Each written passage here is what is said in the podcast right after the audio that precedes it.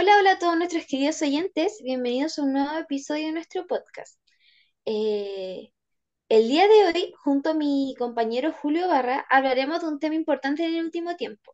Este es la performance y la performatividad. Hemos elegido este tema debido a su influencia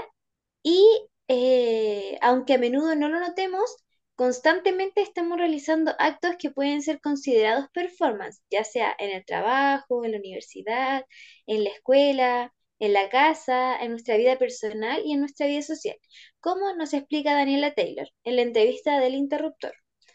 Eh, pero más allá de estos actos cotidianos, hay otros niveles de performance que pueden tener un impacto significativo en la sociedad y en la forma en que entendemos nuestro mundo. Esto sería la performance política y la performance social. Aquí es donde entra el trabajo de Judith Butler, una teórica feminista que introdujo el concepto de la performatividad del género en su obra. Según Butler, el género no es una entidad estática e inherente, sino que es un acto que se realiza o interpreta constantemente. Este pensamiento desafía las normas tradicionales y nos invita a ver la vida de una forma mucho más dinámica y fluida. En nuestro contexto chileno hemos observado cómo el poder de una performance ha sido parte fundamental en las protestas, como por ejemplo lo fue en el año 2019 en la crisis que tuvimos eh, sobre el descontento social y las marchas que han transformado el paisaje sociopolítico. Por ejemplo, las tesis, que es un colectivo feminista que ha utilizado la performance para transmitir un poderoso mensaje sobre la violencia de género. Otro grupo notable son las yeguas del apocalipsis que también han utilizado la performance como medio de expresión y protesta. En este podcast nos centramos en estas y otras performances que han tenido lugar en las marchas chilenas. Exploraremos su significado y el impacto que, han, que ha tenido la sociedad, que han tenido en la sociedad estas agrupaciones, eh, dando una lucha por la justicia social y la igualdad. Así que, queridos oyentes, los invitamos a que se pongan cómodos, que abran sus mentes y se unan a nosotros en esta fascinante exploración de la performance y la performatividad. Julio, ¿tú cómo crees que influyen estos actos, como la de las tesis y las yeguas del apocalipsis, en la percepción y la comprensión del feminismo en Chile? ¿Y qué crees que significa actuar en este contexto? En, este contexto y cuál es el poder transformador de estas acciones. Hola, bueno, bueno, yo, yo creo que me puedo basar en lo que dice Diana en la entrevista, que ella nos ofreció una perspectiva muy interesante sobre lo que es el performance, ya que Diana aborda como muy extensamente las acciones corporales en los espacios públicos y cómo estos espacios que la gente hace con su cuerpo puede ah, expresar tipos de identidades o puede ser actos de resistencia también para, para defender su identidad. Bueno, la performance, como nos explicó Taylor, va más allá de lo de representar, o sea, solamente de representar algo, sino como el hacer y actuar el, eh, por algo. Como por ejemplo decía mi compañera, las tesis que realizaban la performance de Un violador en tu camino no solo estaban representando una crítica de, a la violencia de género, sino que estaban eh, produciendo espacios de resistencia y vilización del tema,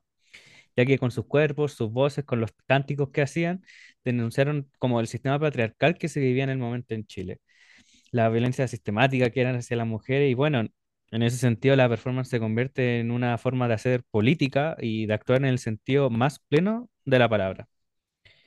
Em, esta idea yo creo que se enmarca dentro del concepto de la performatividad, eh, ya que igual, por ejemplo, Taylor también en la entrevista sugiere que las acciones crean realidades sociales y no solo las reflejan. Por ejemplo, en el caso de las performances feministas en Chile, las acciones de estos colectivos han cambiado la forma que la sociedad los percibe muy abruptamente, ya que, por ejemplo, ahora se discuten los temas como la violencia de género, a se ha desafiado las narrativas dominantes que hay sobre esto y han dado nuevas formas de entender y abordar los problemas de lo que son los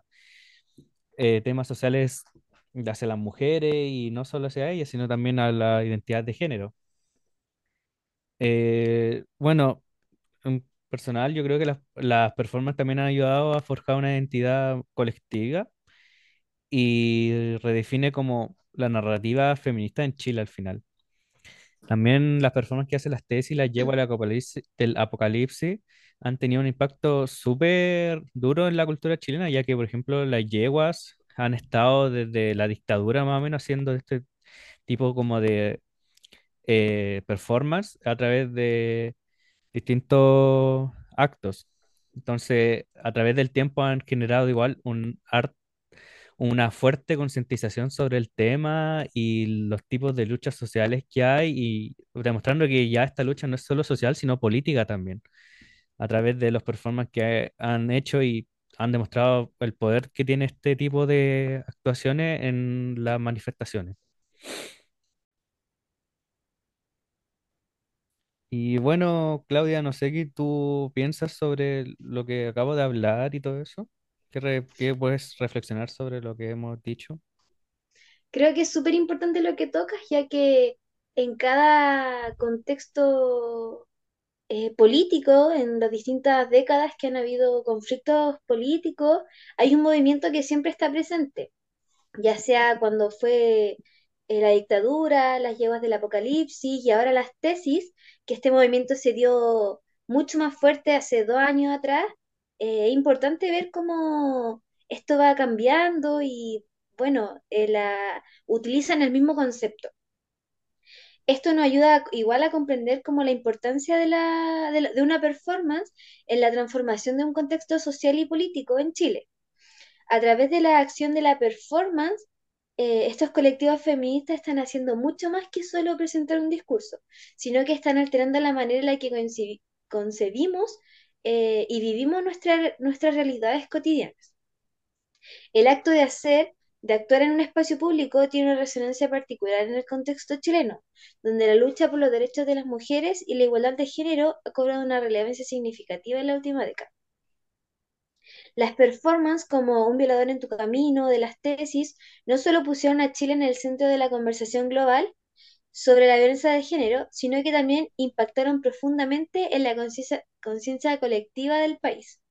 Estas performances, como sugería Taylor en su entrevista, están construyendo nuevas narrativas y posibilidades. Están de hecho desafiando las estructuras y las normas preexistentes y abriendo el camino para un futuro en el que la igualdad de género sea una realidad y, y no solo una aspiración. Además, la performance como una forma de acción colectiva y creativa se convierte en una herramienta de empoderamiento. Las mujeres y también los hombres que participaban en estas performances, eh, ya sea como actores o como espectadores, están siendo empoderados y están siendo llamados a desafiar los estereotipos del género para resistir contra la violencia y la injusticia y construir una sociedad mucho más inclusiva y equitativa. Bueno, yo creo que estás bastante bien y estoy de acuerdo con lo que dices también. Yo creo que un uno también de los puntos clave, más o menos de lo que hemos hablado hoy día, ha sido como la reflexión que podemos hacer de las performances y la performatividad en el contexto de, de estas protestas que hay en Chile. Como hablamos al principio, hemos visto cómo a través de las performances, las tesis y las yeguas han hecho más que representar el discurso, sino como mm, recuerdo que dijo Diana, están haciendo política, están haciendo ver el problema ya de una forma mucho más visible y no solamente apegarse a lo que es eh, el problema que hay, sino que lo están demostrando. Igual podemos ver que la performance es al final una acción colectiva que puede, como dijo Claudia, empoderar a las personas, eh, que hace que puedan resistir la violencia, la injusticia y también a través de esto pueden construir una sociedad más inclusiva y equitativa a través de este tipo de acciones. En este sentido, yo creo que se ha, ha convertido en un instrumento súper fuerte lo que es la performance para la transformación social y y política. Y yo creo que como reflexión para nuestro oyente y también para nosotros, el impacto de las performances en la sociedad chilena ha cambiado la percepción y el discurso sobre el feminismo y los derechos de las mujeres así muy fuerte y han ayudado a forjar la realidad es que eh, estas personas están luchando al final, demuestran el discurso de una manera pública y llevan el discurso también a la parte política. Al final, la performance es una herramienta muy fuerte de la resistencia y la lucha para estos colectivos. Y como hemos visto, no solo representa la realidad, sino que la construye, la desafían y la transforman. Bueno, oyente, ahora que escucharon más o menos el verdadero poder que tiene la performance y cómo está influenciado tanto en los últimos años con los colectivos que han habido últimamente, lo invitamos a reflexionar, cuestionar y también a imaginar y soñar un poco con el mundo que quieren lograr estas personas y hacer concientización sobre lo que han estado luchando en los últimos tiempos. Muchas gracias.